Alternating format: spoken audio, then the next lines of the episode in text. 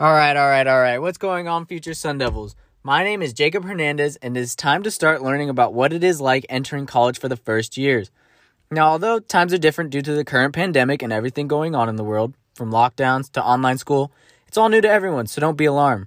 Now, sure, some of the parts of college that everyone was looking forward to are looking a little different from now on, but don't let that stop you from making those connections and friendships between fellow students because they are going through the same things that you are. On this week's episode, we're going to get into how incoming students can make those connections and friendships even from behind the scary windows of Zoom.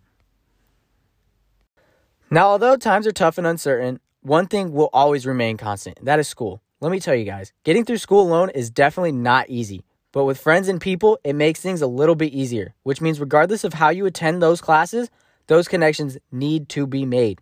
In a 2016 article entitled Teacher Perception of Learner Learner Engagement at a Cyber High School, published in Athabasca University Press, Jered Borup says that it is important to make those connections between teachers and students, as well as students with other students, because it helps with learning the material and also helps with things outside of the classroom.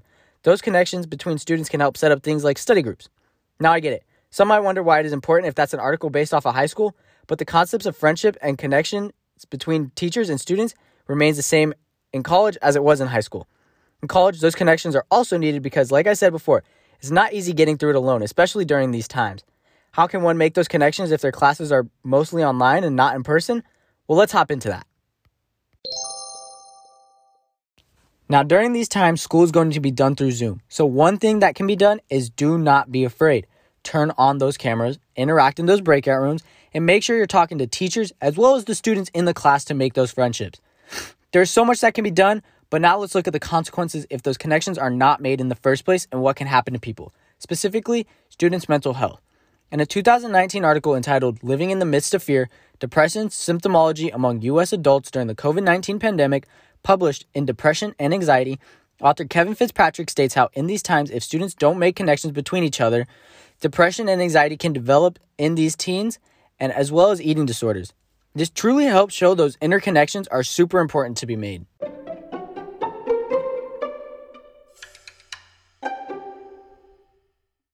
Now, although I was not in college before these uncertain times, I do have friends that have got to experience life in college and have been able to make those connections and have explained what the real experience was like.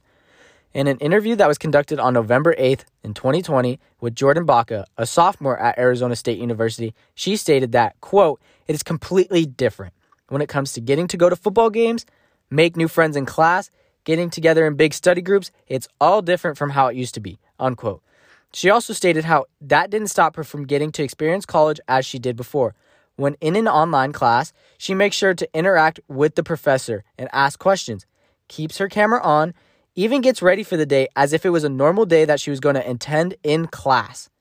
That is how it should be done, folks. Don't let the fact that some of the classes are behind a screen stop you from getting out of college what you wanted to get out of it in the first place.